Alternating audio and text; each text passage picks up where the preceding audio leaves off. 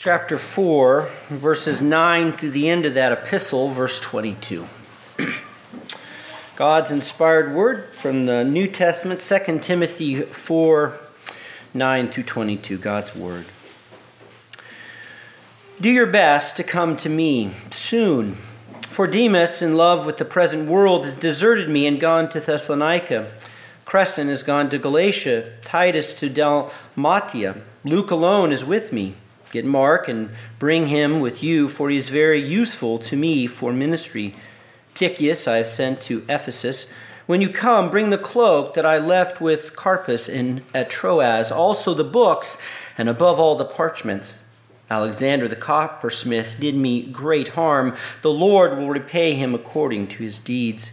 Beware of him yourself, for he strongly opposed our message. At my first offense, no one came to stand by me but all deserted me. May it not be charged against them. But the Lord stood by me and strengthened me, so that through me the message might be fully proclaimed and all the Gentiles might hear it. So I was rescued from the lion's mouth. The Lord will rescue me from every evil deed and bring me safely into his heavenly kingdom. To him be the glory forever and ever. Amen. Greet Prisca and Aquila and the household of Onesiphorus. Erastus remained at Corinth, and I left Trophimus, who was ill, at Miletus. Do your best to come, come before winter.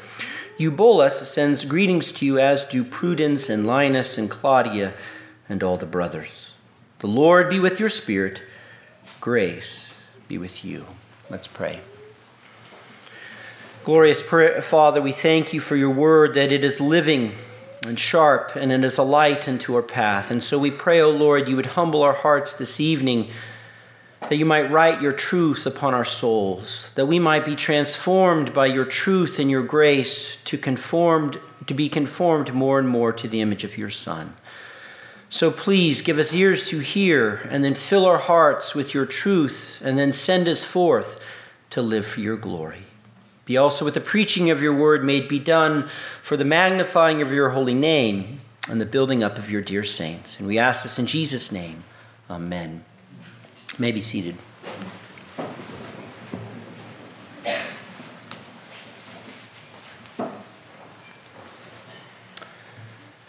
So you're in the doctor's office, and he walks in after doing numerous tests, and he says, I have bad news. You only have one year to live. Yeah, such news is about as bad as it gets. This is kind of the stuff of nightmares. You've probably known a loved one, a grandparent, a friend who has received this very news. But if the doctor said this to you, how would you respond? How would you spend your last six months or year to live? Well, if you felt good enough, maybe you would take that trip that you always dreamed of. You may eat the foods that you really enjoy. You might try to cross a few more items off your bucket list. Well, this is what the doctor has told Paul, or more, more precisely, what some Roman centurion told him six months and sliced the throat. Yes, Paul knows that his months are numbered. And so, what is he going to do with his remaining time? Well, Paul is locked up, so he can't just do whatever he wants. And in many ways, this entire le- letter covers what Paul does in his final days. And yet, as he signs off in the passage before us this evening, Paul especially lists off his final to do list. And from what he writes, the Lord will impress upon us our only comfort in life and in death namely the sweet mercy and living hope of our Lord Jesus Christ. So, after charging Timothy to fulfill his ministry in verse 5 of chapter 4, especially by preaching the gospel in these unseasonable times, Paul confidently affirmed that he has fulfilled his ministry. He has finished the race, I have fought the fight, I have kept the faith. And one reason he can say this is because he knows that the time of his departure has come. His life is about to be poured out like a drink offering. Like red wine spilled from a glass, so Paul's life will be splashed out upon the dust. Yet Paul's coming libation only makes him lift his eyes heavenward to his glorious reward purchased by his Savior. The imminence of his death makes Paul ponder true life and the righteous crown granted to him by the righteous judge, Christ himself. His mortality doesn't push Paul to wallow in melancholy, but it raises his mind to the lofty benefits of Christ, to the glory of his justification, to the appearing of Christ, and to the immortality that was brought to light through the gospel. And yet, the nearness of death does, doesn't just lift Paul's eyes heavenward, vertically, but also to reach out horizontally. He now turns to Timothy and says, Come to me, my son. Don't delay. Make sure you get here. The balm of heaven warms Paul's soul, but he longs for the comfort of, a fellow, of his fellow saints. Paul's dying to see Timothy one more time to be with his spiritual son before he dies. Indeed, this is what every hospice, hospice bed needs family, friends, saints. And so he calls twice out to Timothy to come visit him and to be quick about it. Before winter, Timothy must visit Paul. And one reason Paul desires to see Timothy so badly here is because he's actually lonely. Yeah, it's lonely in that cold, dank Roman prison, especially since so many people have abandoned Paul. The majority of, of Paul signing off here is listing the people that are not with Paul. Now, some of these people we don't know anything about as their names only show up here. And yet, most of them, we do know they are close friends and were co workers of Paul. Titus was a longtime helper of Paul, and he is in Dalmatia. Tychicus, who traveled with Paul to Jerusalem and who's called a beloved brother in Ephesians, he is on his way to Ephesus. Crescens, Mark, Carpus, Erastus, and Tro, uh, Trophimus are also all in other places. Thus, Paul is without all his close friends. With pain, he states, Luke alone is with me. Now, sure, the beloved doctor is with Paul, and, and this is good, but everyone else is somewhere else. Now, surely Luke was a great comfort to Paul, but as you know, when it comes to being lonely, you don't want to see just one of your friends, but all of your friends. Having one friend is great, but you miss the others. And so Paul is longing and he especially wants to see his spiritual son Timothy. Now, there are other people with Paul, for he does send their greetings in verse 21, namely this Eubulus, Pudens, Linus, Claudia, and all the other brothers of whom we know nothing about. And so Paul seems uh, a sense of loneliness isn't overly literal, but it is deeply emotional. People are with him, but he's still lonely, as he's particularly missing Timothy. Yet Paul's loneliness also comes from the fact that some of the people have left him, that they did so in a hostile manner. They abandoned him. Demas was a close friend and a fellow minister with Paul. He's been mentioned in several other of Paul's letters.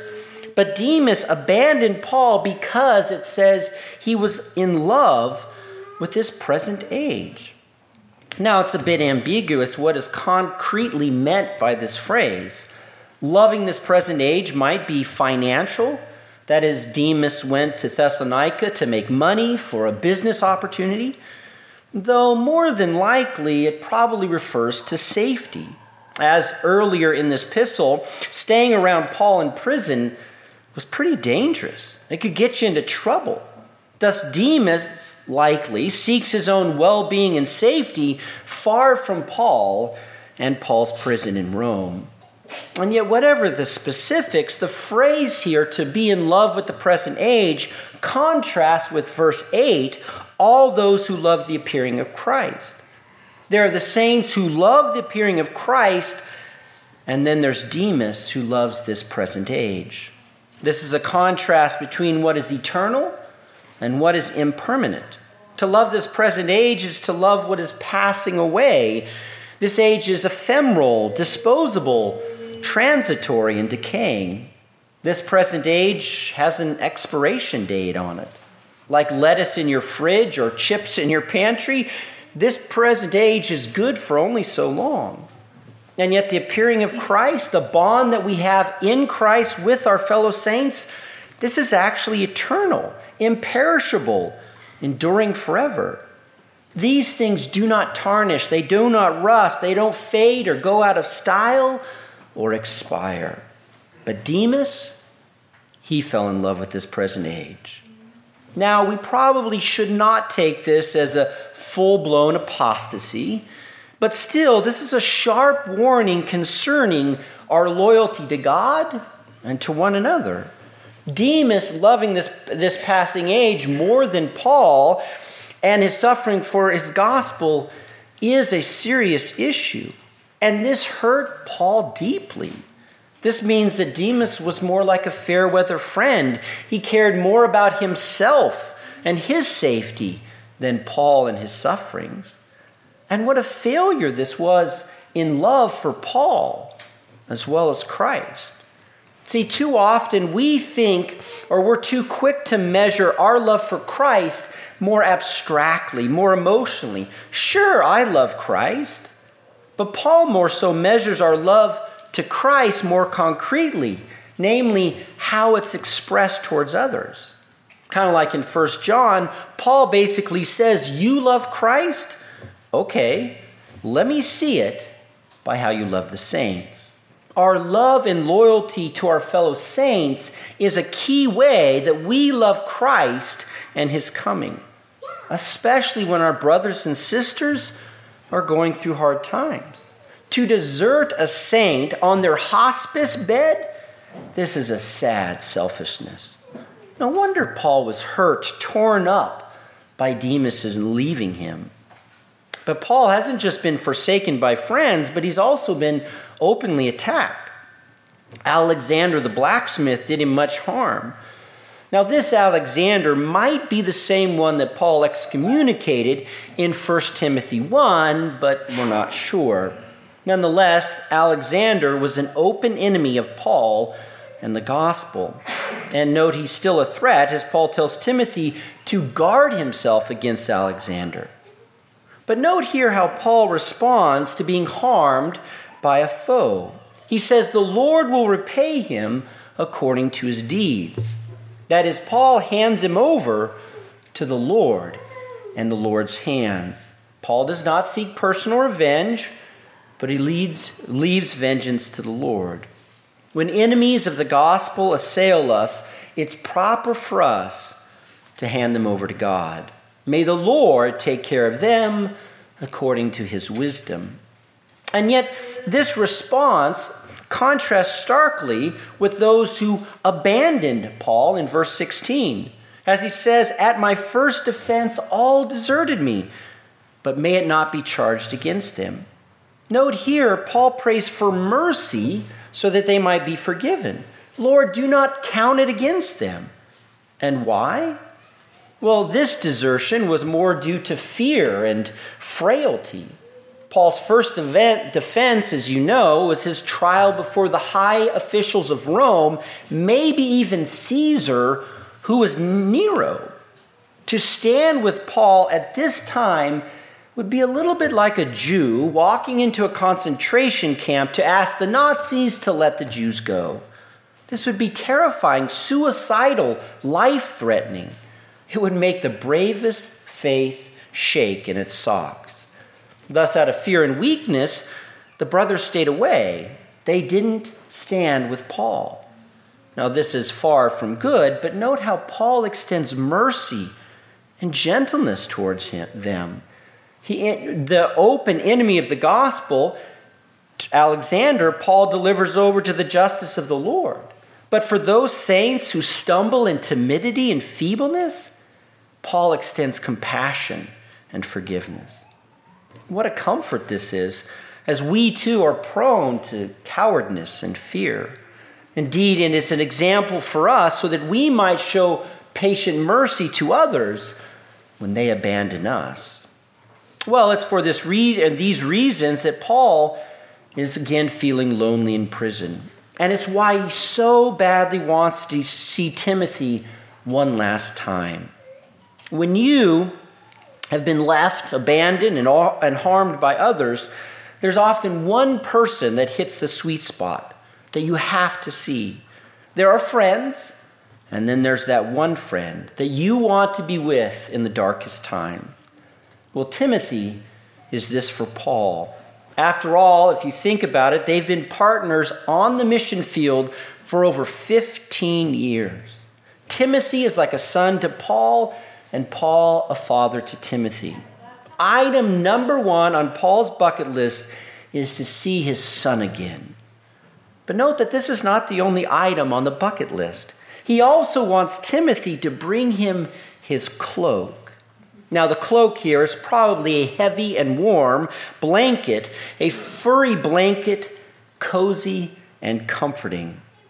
As you know, to be in a dark room and cold especially stink, stinks. To be in jail with a warm blanket is a world of difference from being in jail shivering with nothing on. Though every fuzzy blanket requires a good book. And so Paul especially wants Timothy to bring him the scrolls and the parchments. Now, some of these may be writing materials as well as reading materials. And we don't know what were on the scrolls. Maybe they were scrolls of the Old Testament, or maybe one of the Gospels, Luke's or John's. One of the scrolls may have been a collection of Paul's own writings. Nevertheless, during Paul's final weeks, he wants to read and to read God's Word. Thus, how highly Paul commends to us reading. By example, he advocates regular reading of God's Word even with all of Paul's massive education, all the Bible he has memorized, he still wants to read. Some charismatics nowadays dismiss God's word, claiming all they need is visions and revelations. In our day, people carelessly and lazily will just choose a video over the written word. But as for Paul, reading the word is where it's at. How does Paul spend his last moments? Wrapped in a warm blanket, sitting next to his son Timothy, and reading the Word. So simple and yet beautifully profound. Surely, how well Christ cares for us tenderly on our deathbed. The Word, the love of fellow saints, and a good book, God's book this is the fuzzy blanket of Christ's infinite love as the cold of death presses in. And yet, as Paul approaches the end, there's another dimension to his experience, a more public and apostolic one. Note how he colors what happened to him. He says that his first defense all forsook him, and yet he was rescued from the lion's mouth. And yet, this language Paul here actually echoes Psalm 22. And of course, this psalm was the psalm that Christ quoted upon the cross My, my God, my God, why have you forsaken me?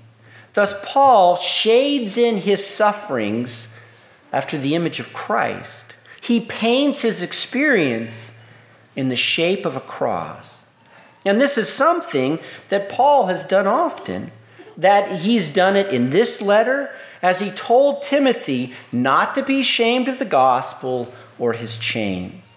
But Paul does this in other places. He says, Be imitators of me as I, as I am of Christ. He says, In the flesh, I'm filling up what is lacking in Christ's sufferings for the sake of his body, that is the church. So then, using the language of Psalm 22, Paul conceives of his final suffering and death as being more like his Savior. And of course, even though Paul is like Christ, he is not Christ. For Jesus was truly forsaken by all, even the Heavenly Father. Paul, however, was precisely not abandoned by the Lord. Even though all his other friends failed to show up, Christ stood by Paul in his first defense. The Lord was with him and he strengthened him. This is that sweet Emmanuel promise that we see throughout all of Scripture. Just as the pillar of cloud was with Israel in the wilderness, so the Lord has promised to be with his people to the end of the ages. And as Paul stood before the sword of Rome and all the glory of Nero, Jesus was with him. Christ's grace gave him the courage and the strength to stand strong.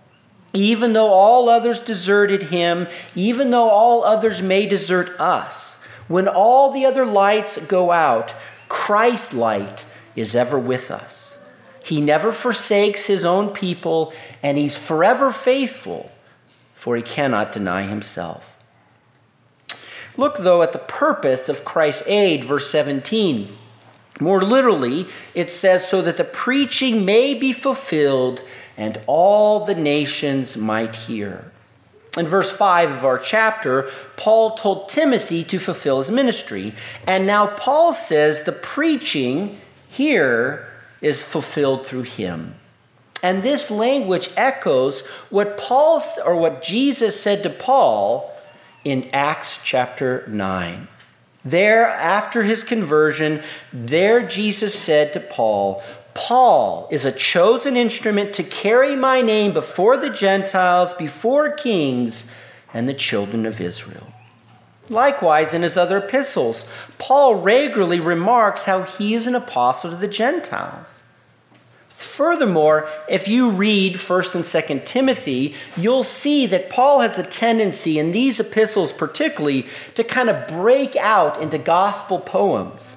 There are a few in 1st Timothy, there's a couple in 2nd Timothy. And yet in these gospel poems, Paul always writes himself in it. In 1 Timothy 1, Paul wrote, Jesus who gave himself as a ransom for all, for which I was appointed a teacher of the Gentiles. In 1 Timothy 3, Jesus was manifest in the flesh, vindicated by the Spirit, appeared to messengers, preached among the nations. 2 Timothy 1, Jesus Christ abolished death and brought to light immortality for which I was appointed a preacher. Likewise, remember Christ Jesus, risen from the dead, the offspring of David, as preached by my gospel. Hence, Paul understands that in his gospel defense before Caesar, that this is the culmination of his apostolic ministry. And with it, his apostolic ministry is fulfilled. In one sense, you could say the apostolic age has come to a close. His life and ministry have the same termination point the gospel being heard by the nations. No wonder then he can say, I have finished the race, I have kept the faith.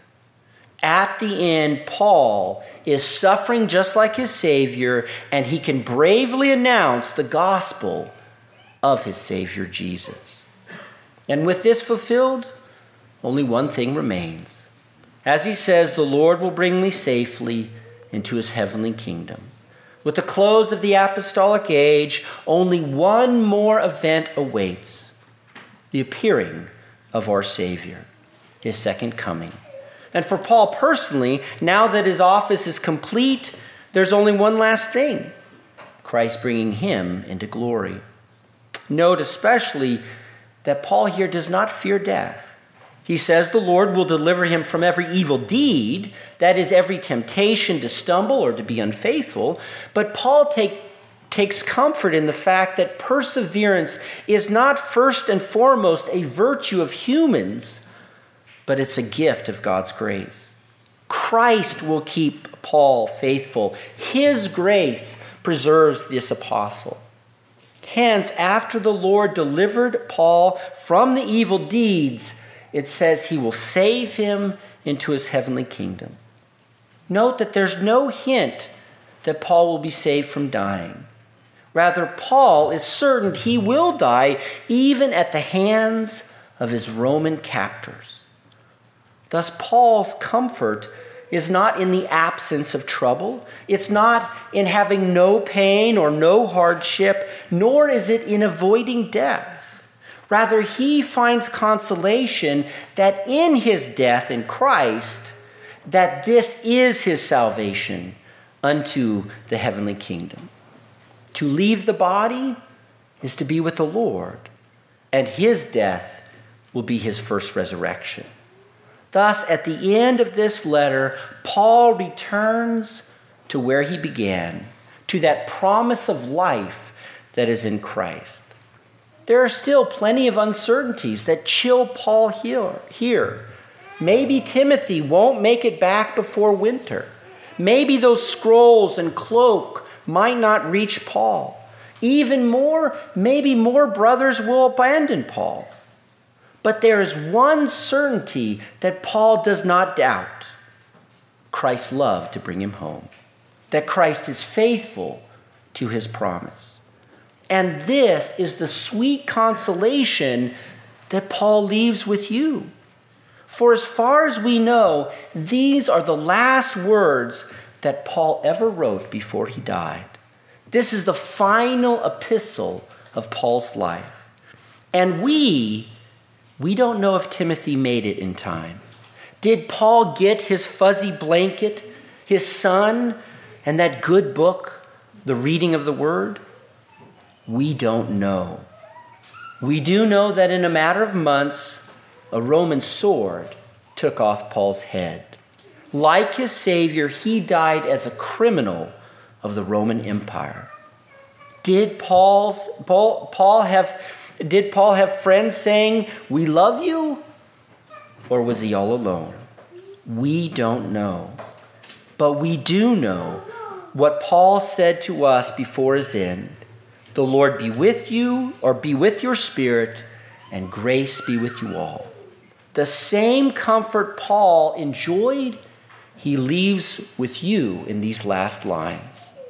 Namely, that the promise of life is yes and amen. That the Lord will rescue you from every evil deed, and he will bring you safely into his eternal kingdom. That is, the, the apostle leaves you with Christ with the gospel, with the word, your only true comfort that you are not your own, but that body and soul you belong to Christ. Purchased by his blood, held firm by God's love, nothing can separate you from Christ, and, and certainly not death. And this is the final farewell of Paul for you. As you know, goodbyes are never easy, but this one is about as good as it gets.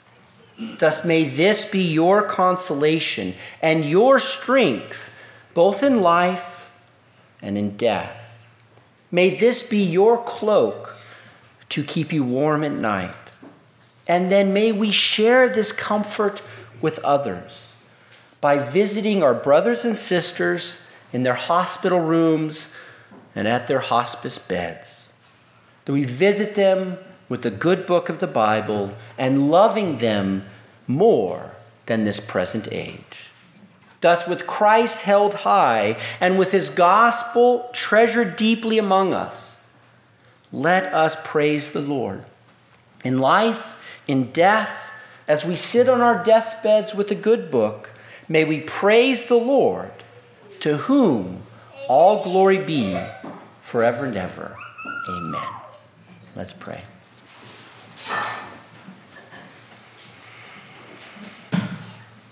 Glorious Father, as you have taught us, it was appointed for all men to die and then judgment. Indeed, Jesus came and he died to purchase us redemption so that the future for us is not judgment, but salvation. Thus, O Lord, what a comfort this is as we face the hardships and the dark seasons of life. Even as we heard in the prayer request early on, many are suffering with health issues. Many have loved ones near death, and we feel this in our hearts and our souls. But Lord, we thank you that because Christ died and rose again, you have given us a balm against that bitter bite of death. You have given us the warm blanket of your love. You've given us the fellow saints to sit next to us, and you've given us your good book so that we can read of your grace and your gospel even at those last moments when we will take our last breath and go be with you. So, Lord, we thank you that in here with Paul that he impresses upon us your faithfulness to us through life, through hardship, and even in the dark moments of death. So, Lord, we thank you for this, and we pray, O oh Lord, that then we would love you more than this present age, and we would love you by loving the saints. Indeed, teach us to be next to one another with prayers, with readings, and with warm blankets during the hard times of life, so that you might be glorified in us, and so that we might glorify you in life and in death, now and forevermore. And we ask this in Jesus' name. Amen.